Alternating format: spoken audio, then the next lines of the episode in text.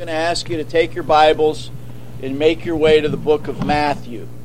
Matthew chapter number 10, and we're going to be in verses uh, 16 and the first part of verse number 17 this morning. Matthew chapter number 10, verse 16 and 17. Now, I will state, um, and of course, whoever would listen to this, the sermon audio, uh, you'd be aware of this as well, and I mentioned this this morning during the announcements. This is the third version of this message.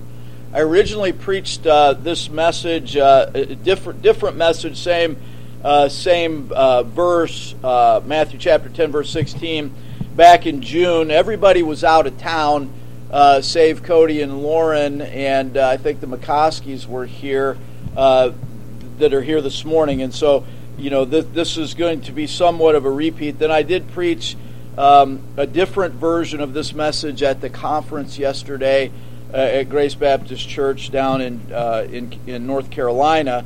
Uh, this is again, uh, we're going to cover some of the same information.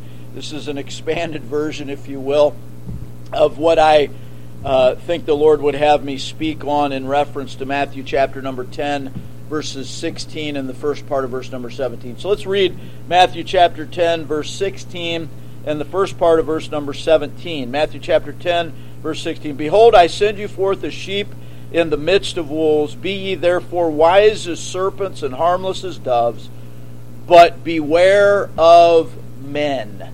The title of the message this morning is Wise as Serpents. Let's pray. Father, we thank you for the time we could be in your house today. We rejoice in you and who you are.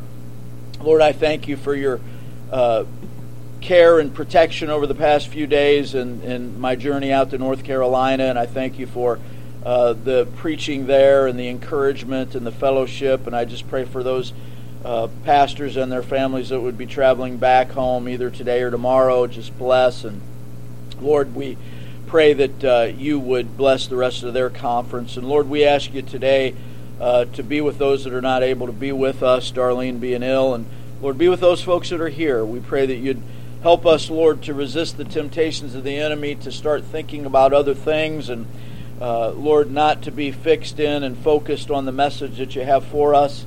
Lord, we thank you for the institution of the church. We thank you for the way that you give us our spiritual food. And I pray that today, Lord, you'd help us to take this topic very seriously, that we would, in our walk here on this earth, be wise as serpents. We thank you for all that you've done, and we look forward to what you'll yet do we ask that you'd meet with us, guide us, lead us, protect us. It's in Jesus' name we pray. Amen. Wise as serpents. The world is a dangerous place to live, not because of the people who are evil, but because of the people who don't do anything about it. Those words were spoken by none other than Albert Einstein. And I believe that Einstein was only partially correct.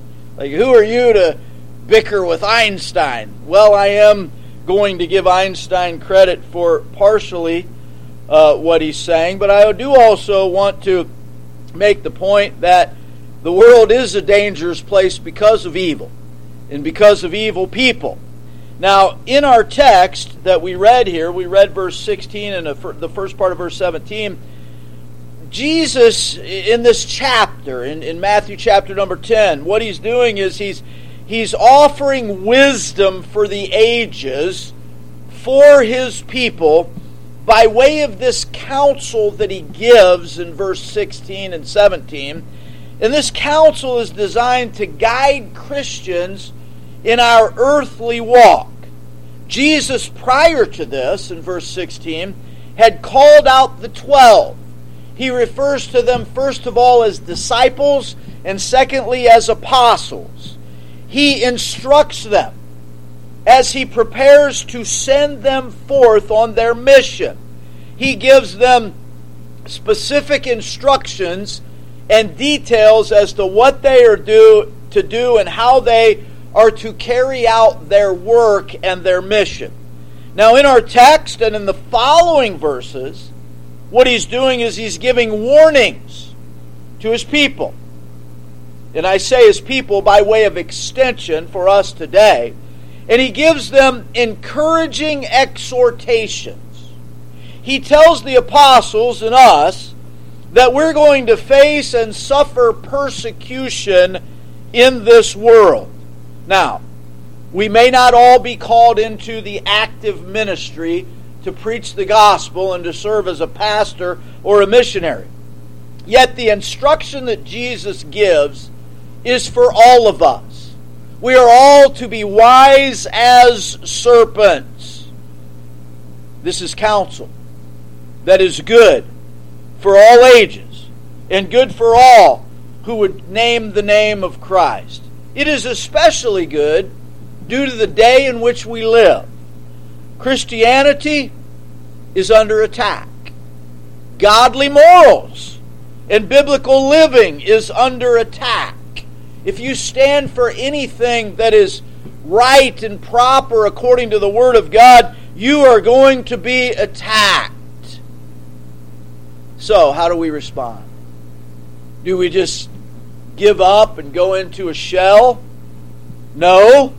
We are to be wise as serpents. And investigating what the Lord said by way of this counsel to be wise as serpents, there are three facets of Jesus' counsel that he gives us that we need to investigate so that we as well might be wise as serpents. Here they are, these three facets. First of all, we need to see that we are exhorted to be wise as serpents due to the presence of danger. Secondly, the second facet, we must understand that we are going to encounter evil in performing our godly Christian duties. The third facet is that we must see that Jesus is instructing and giving counsel, and he explains this counsel by way of a practical description. He tells us what he means and what he's talking about. So we want to consider these three facets this morning as we want to be in our lives wise as serpents. Now, notice the first facet. We are exhorted to be wise as serpents due to the presence of danger. Jesus said in verse number 16, Behold, I send you forth as sheep in the midst of wolves. Now, the quote that I read you at the beginning from Einstein the world is a dangerous place to live, not because of the people who are evil, but because of the people who don't do anything about it. Well, I believe that that's a true statement that the world is, is, is a dangerous place because of people that don't do anything about evil. But it is a dangerous place because evil exists. There is such a thing as evil. Not everything that takes place that is criminal or offensive to the senses of man and the senses of God is due to a mental illness. Not everybody's crazy. Evil exists. And people do mean and wicked things. Why? Because they are evil. And if we don't understand that, we're going to lead a, a difficult life here on this earth. There is a danger that we as Christians face in the world. This is what Jesus is saying to the apostles and by way of extension to us. He says, Behold, I send you forth as sheep in the midst of wolves. What is the explanation of this phrase? I send you forth as sheep in the midst of wolves. Well, let's first of all think about what he means when he calls the apostles sheep. He says, I send you forth as sheep in the midst of wolves. A sheep is a rather docile creature, is it not? A sheep is meek, it is harmless. In and of itself, it is weak. It is unable to protect itself. It is defenseless to attacks from attacks to animals that would prey on them. The sheep, due to its innocence, its mildness, its submission and patience, it renders it particularly suitable for attack and for sacrifice. In fact, what does the Bible say about the Lord Jesus Christ? That uh, great prophet Isaiah, who prophesied of the suffering servant 700 years before Jesus the Messiah would appear on the earth. In, in that great chapter of Isaiah, chapter number 53, Isaiah described the Lord Jesus Christ, the coming Messiah, in this way in verse number 7 of Isaiah 53. He said, He was oppressed and he was afflicted, yet he opened not his mouth. He is brought as a lamb to the slaughter, and as a sheep before her shearers is dumb, so he openeth not his mouth. Jesus Christ, who is the great shepherd of the sheep, is described in the manner in which we see sheep described in Scripture and, of course, in society. Now, the sheep is prone to wandering away from the shepherd and from the flock. The sheep is prone to going astray.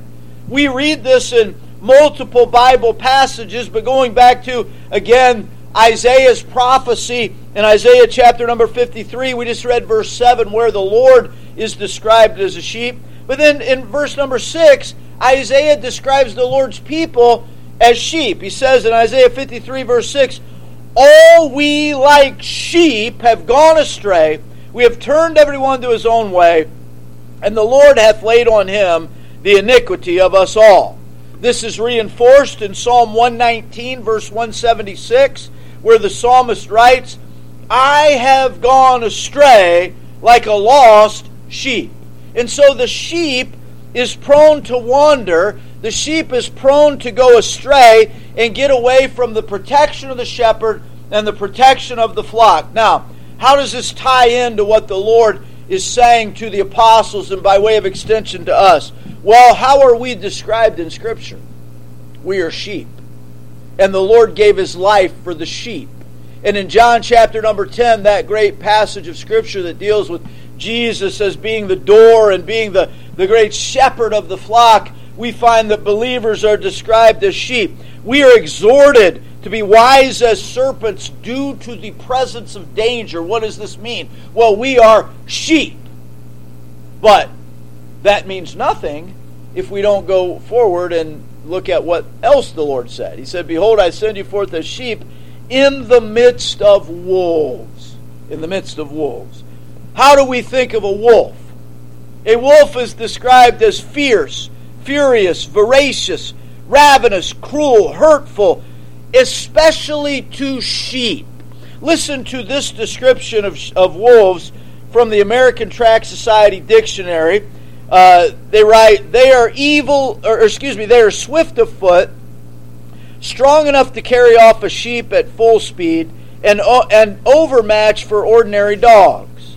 In severe winters, wolves assemble in large troops, join in dreadful howlings, and make terrible devastation. They are the peculiar object of terror to shepherds, as the defenselessness and timidity of the sheep render it an easy prey to wolves. What is Jesus saying? Jesus is saying, I'm sending you forth as sheep in the midst of wolves. In other words, you're in danger. You're in danger. Let me ask you this Have you ever been out anywhere and seen a sheep and been alarmed? Has anybody ever run into a house and said, Lock the doors, give me my gun, there's a sheep out there? Nobody's ever done that. Nobody's afraid of a sheep. You think of a sheep, you want to pick that little thing up and you know after all mary had a little lamb didn't she uh, you know we, we're not we're not intimidated we're not frightened by sheep but we are by wolves i mean you think of a wolf and you think of the fangs that are that are exposed and the danger that wolves can do you know nobody would say you know you're out on a hike right and you say hey there's a pack of wolves. Let's go play with the pack of wolves. Nobody would think to do that. Wolves are dangerous to sheep. Jesus described the danger that wolves can have to sheep in John chapter 10 and verse number 12, where the Lord said, But he that is an hireling and not the shepherd, whose own the sheep are not, seeth the wolf coming and leaveth the sheep and fleeth, and the wolf catcheth them and scattereth the sheep. Now, why does the hiring leave? Why does that shepherd leave? He doesn't care about the sheep. Well, now think about this. It's not only that he doesn't care about the sheep, but he recognizes the danger of the wolf and he's not going to put himself in danger. So he's going to leave and flee and protect himself and leave the sheep open to the attack of the wolves. And notice what the Bible says. And the wolf catcheth them. It literally means it seizes them. It literally bites and picks them up, and, and, and, and, and the sheep will flail around as the wolf has it in its mouth. And the rest of the sheep do what? They are scattered. It means that they uh, are stricken with terror and flee. Have you ever seen anything that was so alarming to you that you turned around and ran? I mean, you know, you're, you're, you're frightened. You're not going to stay and check it out. You know, there's some things that, you know, it's like a train wreck and we, uh, we can't turn away from it, right? But there are other things that we see and we're, man, we're out of here, okay? I'll tell you what, use that same illustration where you're out in the woods walking and you know you see a snake coiled up up on the trail, I don't know about you, but I'm turning around and I'm hauling the other way. Okay? I don't want to mess with the snake, right? And so we have to understand what Jesus is saying and communicating to the apostles and by way of the Word of God to us. That we are sent forth as sheep in the midst of wolves. We must understand that the Lord is exhorting us to be wise as serpents due to the presence of danger. There are some Christians that don't understand the presence of danger in this life. They are, forgive me, fat, dumb, and happy, and just going, going along, enjoying life. They think that the world is their friend, and that, you know, because they're saved by the grace of God, nothing bad can happen to them you know, I won't be the victim of a violent crime. That would never happen to me. And so they just continue on, not even understanding the danger that they encounter. Years ago, you remember this commercial? I think it was for an insurance company where, you know, there's this this rabid dog that is that is chained up you know, and it's barking and growling. This by way of a cartoon, and there's this guy that walks up and he sees the dog, and what's he do? He wants to go over and pet the dog, and of course the dog attacks him. Right?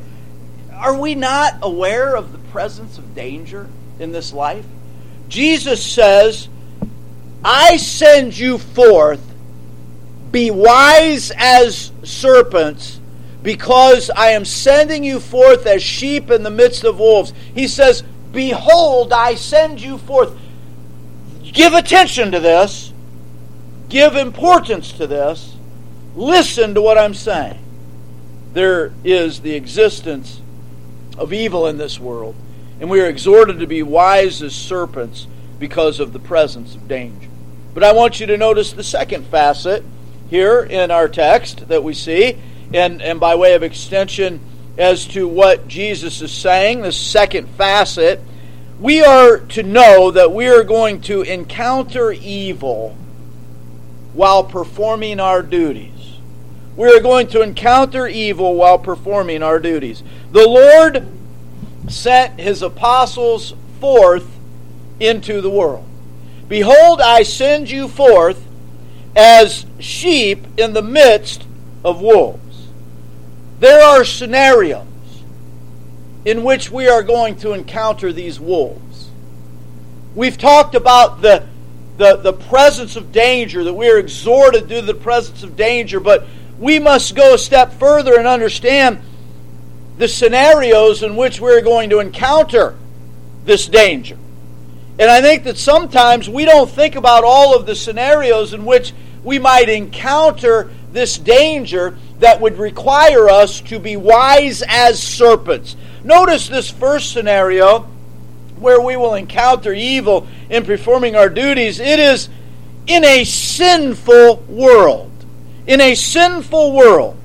John Gill wrote in reference to this verse, he wrote, that we as sheep, as harmless, innocent, profitable, and defenseless creatures, are among spiteful, malicious, cunning, and cruel men. That's what the Lord is saying. That you, saved by the grace of God, and a loving person in your heart, you better wise up and be wise as serpents because of the presence of danger. We are being sent forth among spiteful, malicious, cunning, and cruel men. Now, what did the Lord say to the 70 that he sent forth? So we have this, we have this uh, instance here in, in Matthew chapter number 10 where the Lord sends the 12 apostles. He chooses and sends the 12 apostles. But do you know that the Lord also chose and sent 70 others? And you know what he said to the 70? Well, pretty much what he said to the 12. In Luke chapter 10 and verse number 3, the Lord said, Go your ways. Behold, I send you forth as lambs among wolves. What's a lamb? It's a young sheep. It's a young sheep. And so the Lord is giving the same counsel, and we, by extension, again, know that this is applicable to us. We are to be wise as serpents because we are going to be encountering evil in the performance of our duties. We are going to be in danger in these scenarios when we are in a sinful world. Now, I want you to think about Jesus' intercessory prayer for the sheep in John chapter 17. And so go with me, if you would, over to John chapter number 17. Notice John chapter number 17, and we could well read a, a, number of passages in John 17, a number of verses in John 17, but I just want us to look at verses 14 through 18. And we're drawing the parallel here that we're going to encounter evil in performing our duties, and those duties are going to take us into a sinful world. That's where we are. Notice John chapter 17, verses 14 through 18. John chapter 17, verses 14 through 18. I have given them thy word. Now, who, who is this that he's talking about? He's talking about us. He's talking about not only to the, the, the believers then that were present when the Lord was speaking, but also all those that would come after him. We know this because he says it. But notice John 17, verse 14 I have given them thy word, and the world hath hated them. Do you understand that the world doesn't love you? If you're a child of God, the world is not ready to embrace you. Listen, there's a problem if you're popular with the world. There's a problem. I'm not talking about us, and, and forgive me, but I'm just going to be blunt. There are some Christians who just want to be weird to be different. Okay? We don't have to be weird to be different. Ladies, you don't have to wear a burlap sack to be different. You can dress modestly and in a godly way without wearing a burlap sack. Men, we don't have to be weird to be different. We're by virtue of the fact that we're saved by the grace of God, we are different from the world. I'm going to show you that in just a minute. But do you understand that the world does not love us? The world does not like the fact that we want to live according to the Word of God. They're offended by us. The book of Proverbs says that the righteous are an abomination to the wicked. They don't like us. If you're all about a popularity contest, being a believer is not the right place to be. It is not. And so notice, he says, And the world hath hated them because they are not of the world, even as I am not of the world. Now watch. I pray not that thou shouldest take them out of the world. What does this relate? It relates to our duties. We have a duty to remain in the world and do what God has called us to do and live according to the way that God has, has told us and exhorted us and commanded us to live. He says, I don't want you to take them out of the world, but now watch. But that thou shouldest keep them from what? The evil. You say, well, evil doesn't exist. Well, then you are contradictory to what Jesus Christ prayed to the Heavenly Father. You, you, you, you don't understand. You don't understand the Scriptures. You don't understand the Lord Jesus Christ. Jesus said, I want you to protect them from the evil. That's what the Lord is saying literally in his prayer. And then in verse 16, they are not of the world, even as I am not of the world. That's the second time that he says it. We ought to pay attention to that. And then verse 17, Sanctify them through thy truth. Thy word is truth. As thou hast sent me into the world, even so have I also sent them into the world. We are sent into the world. Jesus said in Matthew 10, verse 16, Behold, I send you forth. In Luke chapter 10 and verse number 3, Go your ways. Behold, I send you forth. We are sent in to a sinful world. Now, I don't want to be over dramatic this morning, but it is a dangerous world. It's a dangerous world. If you don't understand that it's a dangerous world, you need to take the visors off of your eyes. I don't say that to scare people this morning, and I know that, that my daughters uh, would be somewhat bitter against the way that I raised them for being strict and wanting to protect them from evil, and I'm not apologizing for it. I don't say that out of pride, but I did my best to be a godly father and to protect them from evil. And I will not apologize for that. It is a dangerous place. And we are we are amiss if we don't understand that it is a dangerous world. Come to work with me. Look at the cases that I look at every day. Last week I charged a guy with raping his niece. It's wicked. It's evil. It's disgusting. I know Cody and Lauren know somewhat about that as well, and the, the, the, the, the trips that they make in trying to treat people with these medical situations. And I see the worst of people the depravity, the wickedness that man perpetrates upon fellow man. Don't tell me that evil doesn't exist. Don't tell me that the world is not a dangerous place. We are going to suffer persecution for our testimony. We're not of the world. The world doesn't love us. The world isn't, you know, you're not going to get a call from Joe Biden this afternoon wanting to have lunch with you at the White House. You're not going to get a call from Schumer and Pelosi and the rest of that group. You probably won't even get a call from, you know, from, from Kevin McCarthy. Or poor Mitch McConnell, who shamefully was allowed to return to his job by some doctor. I don't even know what they're talking about. This poor guy needs to go home and enjoy his retirement. It's a dangerous world. And we're going to face persecution, maybe prosecution as well.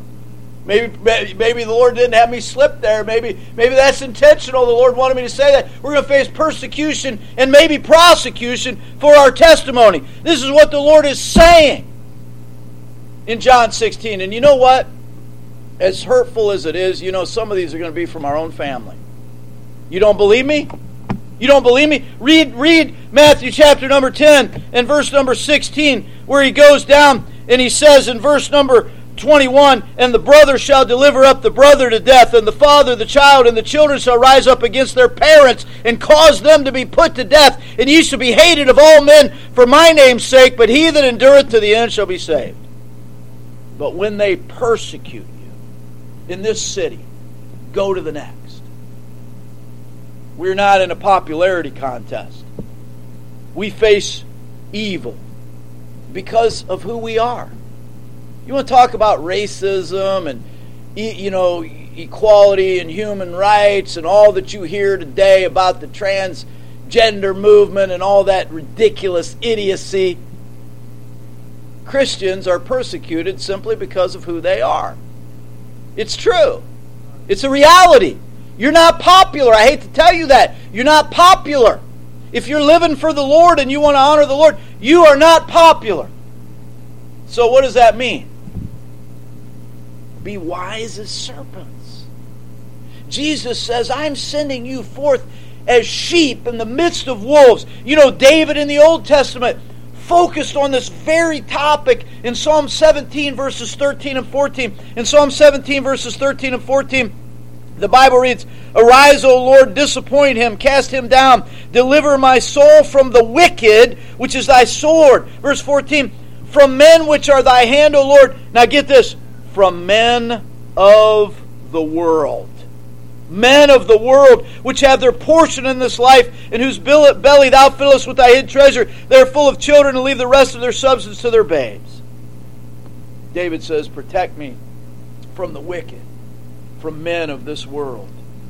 I can't tell you how many times my heart is broken at work when I re- receive and review another warrant application for a criminal sexual assault and it's a it's a young lady who put herself in a bad position. You'll never hear me blame the victim. But you can be naive. And you can put yourself in a position that is going to cause you trouble. I've got a case right now with the defendant. I really believe there's credible evidence that this guy's not only a serial rapist but perhaps a serial killer based upon his his his interviews with the state police. And this woman meets this guy on a city bus and they exchange numbers, and they, he invites her over to his house. And she goes over to his house under the auspices of watching a movie and getting something to eat. He uh, attacks her, binds her, takes her down to the basement. There's a mattress in the basement. He he ties her up, uh, and I won't tell you what all else he did. She escaped from the house eventually, naked, ran for help, wounded, rushed to the hospital. Why are you going to this guy's house when you just met him on the city bus? You don't know this guy. That is in no way blaming that victim. You, you must understand that. My heart goes out there. Be wise as serpents. Be wise as serpents because we are going to encounter evil in a sinful world. We are to beware of men. Look at verse number 17. The Lord says, But beware of men. We're to beware of men. We're not supposed to be naive and just believe every word that somebody tells us. We are to beware of men. Now, unless you think, lest you think that I'm I'm being over dramatic this morning and, and I'm painting only one side of the picture. Okay. Beware. Be sober, be vigilant, be cautious, be wise as a serpent.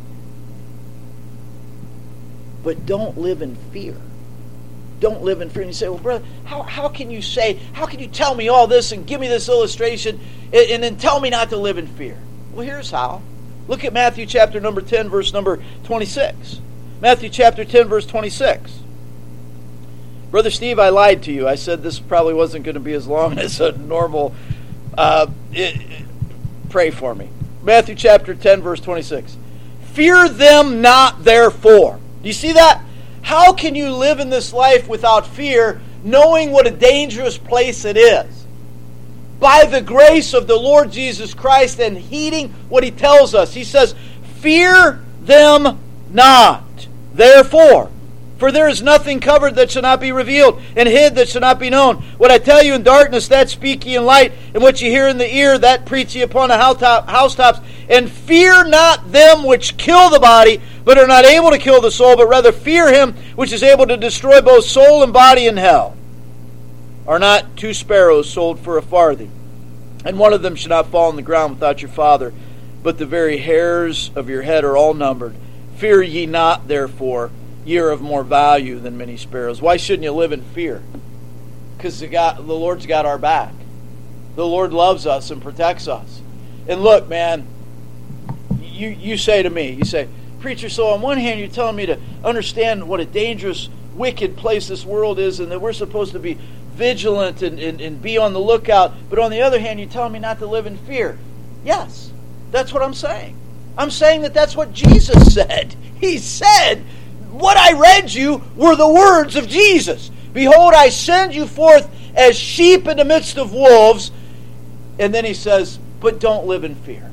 Don't live in fear. Is it possible to apply both? It is, and we can, and we should. So, we're talking about encountering evil and performing our duties in a sinful world. And how about this? In the Savior's worship. Now, you know this because you've been in this church for a while.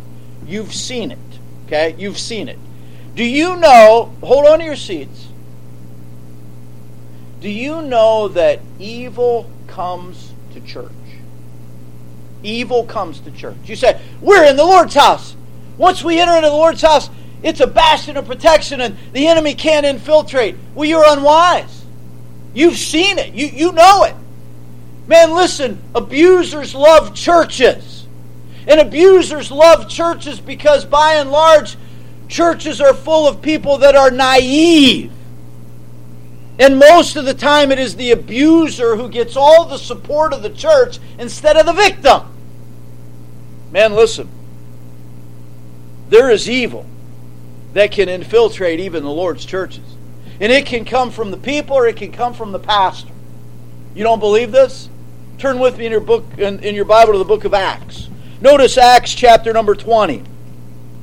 Acts chapter number 20, and I want you to notice what the Bible says here in Acts chapter number 20 as Paul is saying goodbye to the Ephesian elders. He met them in Miletus and he wants to get together with them and speak to them. They're not going to see him on this earth anymore. And I want you to notice Acts chapter 20, verse 29. Acts chapter 20, verse number 29. By the way, the context of this is that he is telling them to make sure that they're protecting what? The flock he's referring to the people of God and the members of the church at Ephesus as sheep.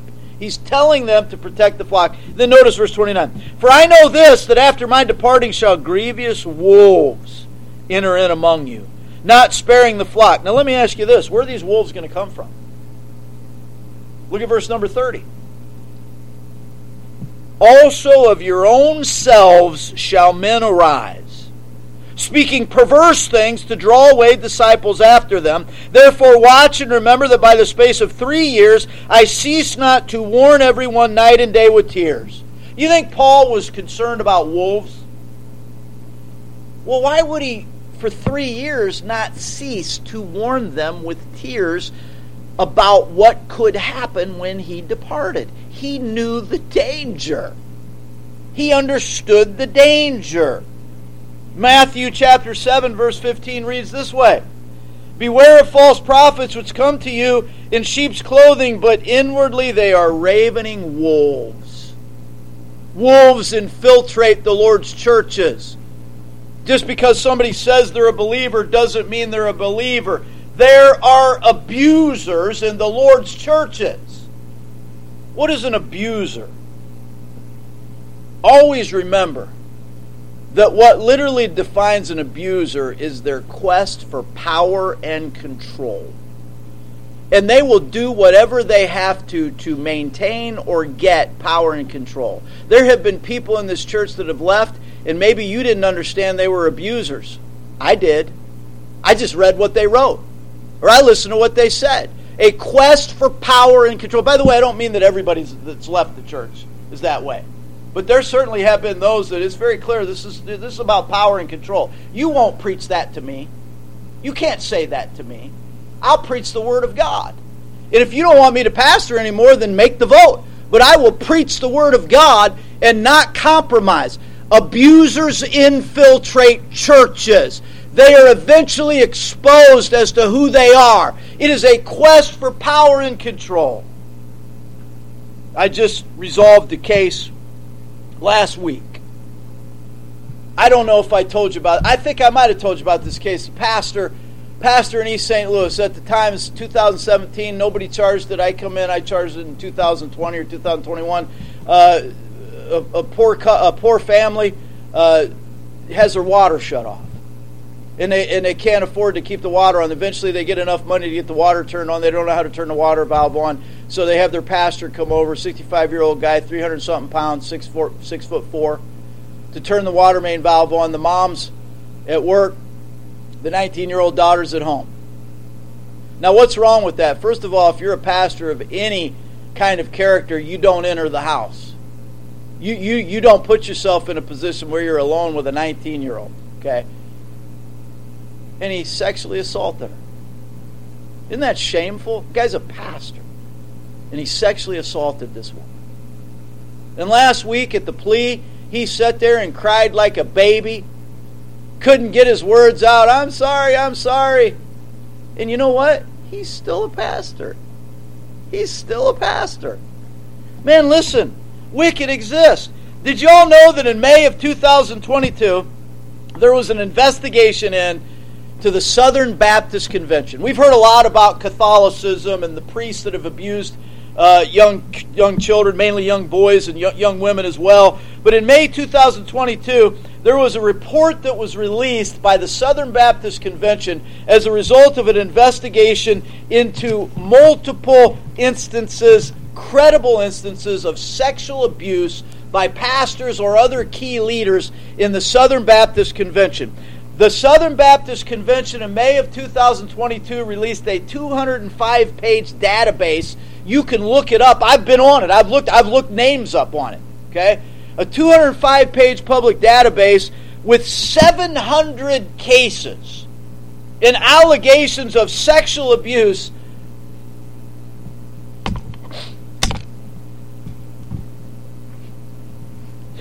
in churches.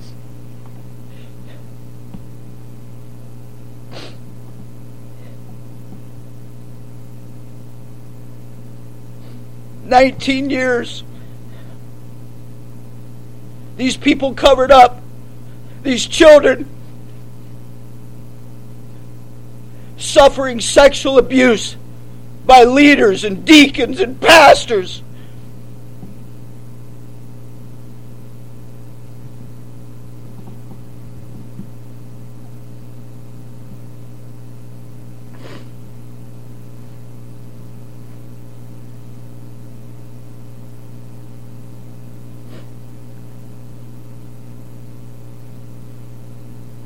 Protecting these wicked reprobates in the Southern Baptist Convention. God saw. God's already judged. How shameful for a church and a group to protect people that prey on the most innocent in our society. Their executive committee put out a statement. One of the guys that put out the statement, you might recognize this name. His name was Willie McLaurin. You recognize that name? I told you about him a few weeks ago. He was he was forced to resign about a month ago because he falsified his resume. He put that he went to three schools and had degrees from three schools that he hadn't he didn't have degrees from.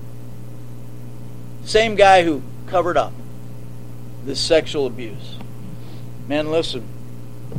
Don't think that evil doesn't lurk in the Savior's worship. Then how about this this scenario in which we might be careful and understand that we're going to encounter evil in our secular work? In our secular work. The Lord says, Be wise as serpents. That means we're to be sober and vigilant. We're going to talk more about what that means in just a few moments, but, but we're supposed to, to, to seek the will of God. How about this? In identifying our job. Have you ever asked yourself, Am I in the wrong job? Some of us would never do that. Because you know why? We don't want to know. We don't pray about the job that we have. We don't think about the ramifications upon our family or upon our service for the Lord. We don't care. We're going to we're going to do what we want to do and you can't tell me different. You're a nominal Christian if a Christian at all. You're a nominal Christian. God's just as interested in your job as he is the other parts of your life. You spend most of your day there. How's your job affecting your family? How's your job affecting your walk with the Lord? And yet, we just do, do, do, do, do. Doesn't affect me. We're to be wise as serpents. Am I in the right job? Am I in the right location for my job? I'm going over here and I'm moving to this city because I can have a nice job and I can buy a home and I can make all this money. Oh, yeah, there's not a true church here, but that's okay. We'll be all right you won't be all right unless you're satisfied being a nominal Christian and you don't want to walk with the Lord. It's true. We're not wise as serpents as it relates to our jobs. And then how about this? Temptations on the job. The strange woman, or we don't hear this much, the strange man. Oh, you know, I see that you're struggling with this. Let's spend time together. I'll help you with this. Oh, you know, if I were if I were married to you or if we were together, I wouldn't treat you like that guy treats you or that woman treats you. Ah, oh, you just deserve so much better. I'd be so much more kinder to you. You are so great. And then that person, whether it be the man or the woman, starts thinking, wow, this person really cares about me. Maybe I'm with the wrong person. And we shake our heads, no, but you know it happens. You know it ha- I've seen it happen. We're to be wise as serpents in our secular jobs, and we're to be wise as serpents in our spiritual warfare, understanding, first of all, that we are at war spiritually and how to fight. In Ephesians chapter number 6, we've been looking at the pieces of armor, and we started out by pointing out that the enemy is, is going to come at us and attack us. He knows where to attack, he knows how to get you. He knows what your weaknesses are. If we were to sit down and talk someday, I have nothing to hide. I share with you how the enemy attacks me. There's a couple of ways that if I don't have my armor on, the enemy's going to get a shot in. And you need to know those ways in your life that the enemy will attack you. Paul wrote to the church of Corinth in 2 Corinthians chapter 2 verse 11 and he wrote, "Lest Satan should get an advantage of us, for we are not ignorant of his devices." We're supposed to be wise as serpents and not ignorant of the way the enemy attacks us. The word devices there means his purposes or his intellect. Don't be ignorant of that. Know how the enemy will attack you. Well, we must move on. There's a third facet that we consider in the Lord's exhortation to be wise as serpents. He explains to us what he means by way of a practical description. He says in Matthew chapter 10 and verse number 16, what we've read so far Behold, I send you forth as sheep in the midst of wolves. Now watch. Be ye therefore wise as serpents and harmless as doves. Because of what I've told you about this danger, you need to be wise as serpents and also harmless as doves. Now think of the serpent, right? Uh, it, it is not a compliment to be called a snake. you know, and I said to Brother Sam yesterday in the message at uh, at the conference, you know, I said, I said, Brother Sam, you know, you wouldn't want somebody to come up and say, "Hey, brother, you old snake, how you doing?" That's not a compliment. A snake is a derogatory term; it's a pejorative term.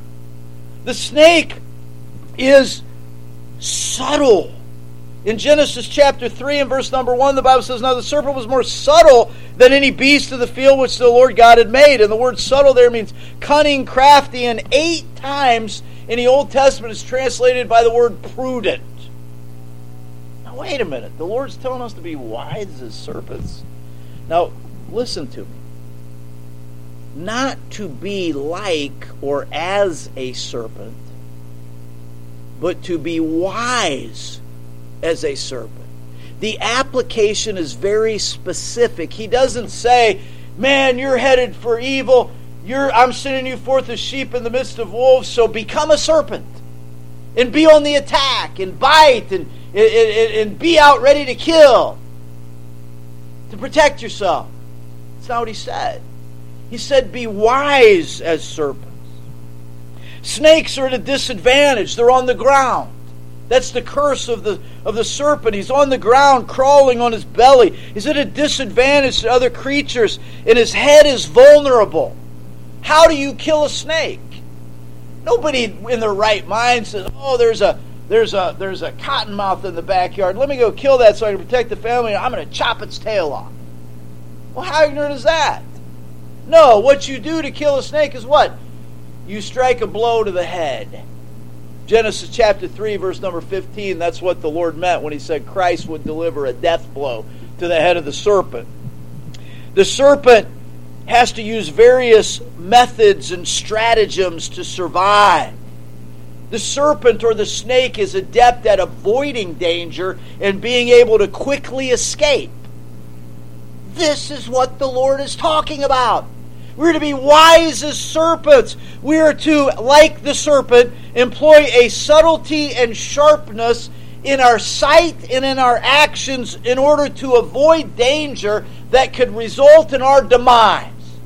That's what he's talking about. Robertson's word picture says this about the snake The serpent was the emblem of wisdom or shrewdness, intellectual keenness, and that's what the Lord is saying.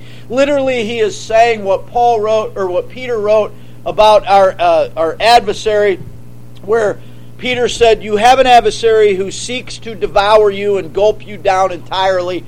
Therefore, be sober, be vigilant. What's he saying? Be wise as the serpent. Be aware, be wise. We talk about the, the comparison and what is the conduct of the serpent. The serpent is wise. Be wise as serpents, uh, the Lord says in Matthew chapter 10 in verse number 16. He says, Be wise as serpents. The word wise there means intelligent, wary, prudent, mindful of one's interests. It implies a cautious character. It denotes prudence with regard to our own safety. We should exercise wisdom, care, and prudence in protecting ourselves from unnecessary dangers. Did you get that? We should exercise wisdom, care, and prudence in protecting ourselves from unnecessary dangers in every area of life, in a sinful world, in our Savior's worship, in our secular jobs, in our spiritual warfare. We ought to exercise this prudence. You know, I've said this before, but oftentimes lost people are smarter than saved people in the affairs of this life. The Lord said that. Don't think that I'm putting Christians down in a way that the Lord did not instruct. There's the parable of the unjust steward in Luke chapter 16. And in Luke chapter number 16 and verse number 8, we read these words. This is a parable that the Lord spoke in Luke 16, verse 8. The Bible reads, And the Lord commended the unjust steward because he had done wisely.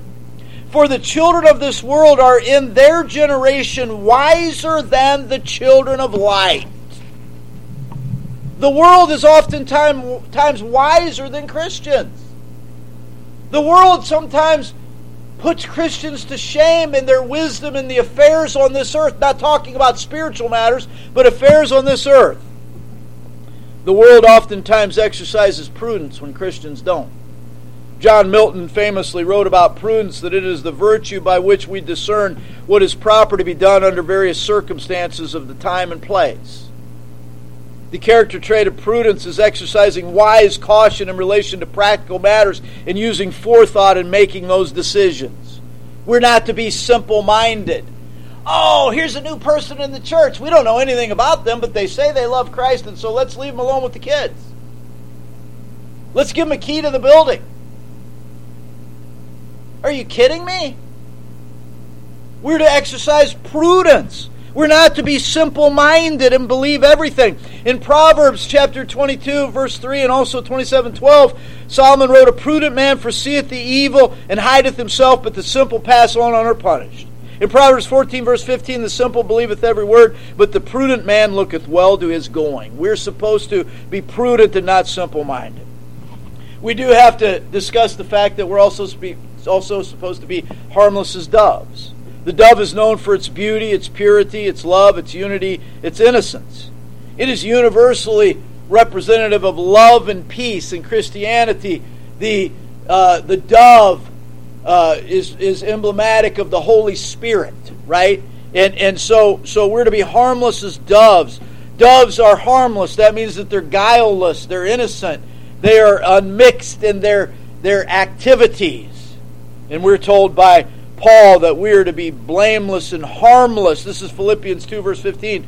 That we're to be blameless and harmless, the sons of God, without rebuke, in the midst of, get this, a crooked and perverse nation, among whom ye shine as lights in the world. Paul says, You're in the midst of evil. You're in the midst of a crooked and perverse nation. You're supposed to be harmless. So we're to be wise as serpents and harmless as doves. And we conclude with this we must blend these two together in order to follow Jesus' counsel correctly. In other words, we can't just be wise as the serpent without being harmless as a dove. And we can't be harmless as a dove without being wise as a serpent. They go together, right? And I want to I want to give you warning. And I, I alluded to this a little bit earlier. Applying the wrong characteristics of the snake is going to be deadly to our Christian walk. It's going to be deadly to our Christian walk. We're to imitate the serpent's wariness, but not his wiliness. Don't take from this that we're to be wise as the serpent, so I'm going to be shady. You know, I'm going to do all this kind of stuff, you know, and uh, over here, go look over here while I rob you over here. We're to be wise as serpents, not wily. And there are often times when we as Christians, we behave like the snake in other ways that the snake behaves. Now I told you that the snake, the snake certainly uses defense mechanisms in order to survive. And oftentimes we use these same defense mechanisms when we shouldn't. Like how does a snake how does a snake survive? Well, first of all, it disguises itself. And we can be guilty of disguising ourselves such that we fit into the world.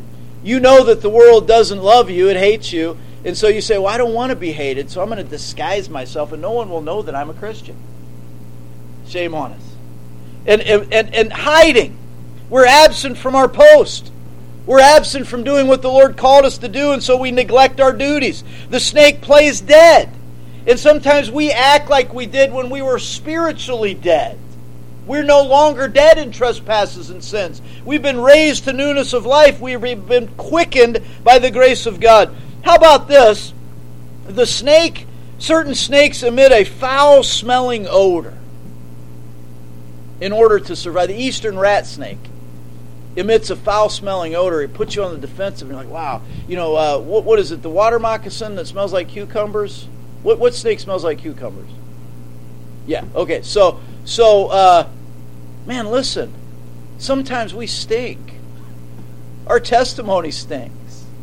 Our giving stinks, both in our resources and of ourselves and our in, in uh, monetary to the Lord. We stink. We emit a foul smelling odor. We're not supposed to be like the serpent in that way. And then lastly, how about this? The serpent will hiss, bite, and, and inflict venom and poison. And we ought not to be so. I believe I used this illustration in one of the other messages, but we oftentimes bite even our own brothers and sisters. Look, it's okay for us to disagree, but when you disagree and you're going to write something that's biting, oh, he's handling the Word of God deceitfully. No, you know what? Maybe I've studied this perhaps even more than you've studied it. And I come to a different conclusion. I'm not handling the Word of God deceitfully. Oh, he's handling the Word of God deceitfully. He's, a, he's, he's, a, he's wandered away from the old traditions of the brethren.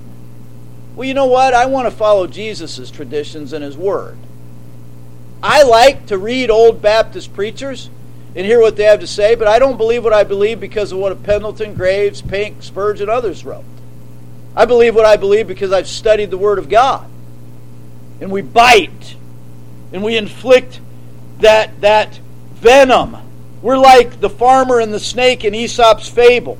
The farmer walked through his field one cold winter morning. On the ground lay a snake stiff and frozen with the cold. The farmer knew how deadly the snake could be, and yet he picked it up and put it in his bosom to warm it back to life. The snake soon revived, and when it had enough strength, bit the man who had been so kind to it. Of course, the farmer died. Why are we biting our Christian brothers and sisters? We read things that are so biting and frankly oftentimes lack a biblical defense and we bite each other, we devour each other. Isn't that what James said? You bite and devour one another. It's shameful. Listen, we ought to blend the two together. We ought to be wise as the serpent and harmless as the dove. I'll close with this quote from Brother Spurgeon. Spurgeon wrote, Grace knows how to pick the good out of the evil, the wisdom from the serpent. Grace knows how to blend the most gentle with the most subtle, to take away from the to take away from prudence the base element which makes it into cunning uh, by mingling innocence with it. Produce a sacred prudence most valuable for all walks of life. We ought to do that. We ought to be as wise as the serpent without employing other these, these other defense mechanisms. Listen, I know I've gone long this morning, but we needed to consider these three facets of Jesus' counsel to be wise as serpents. We're exhorted to be wise as serpents due to the presence of danger. We need to understand that we're going to encounter evil while we are performing our duties. Jesus said, Behold, I send you forth. And he explains what he means by way of a practical description Be wise as serpents and harmless as doves. Pray for one another that we indeed might understand the dangers in this world, not be fearful, but be wise as serpents and harmless as doves. Let's pray.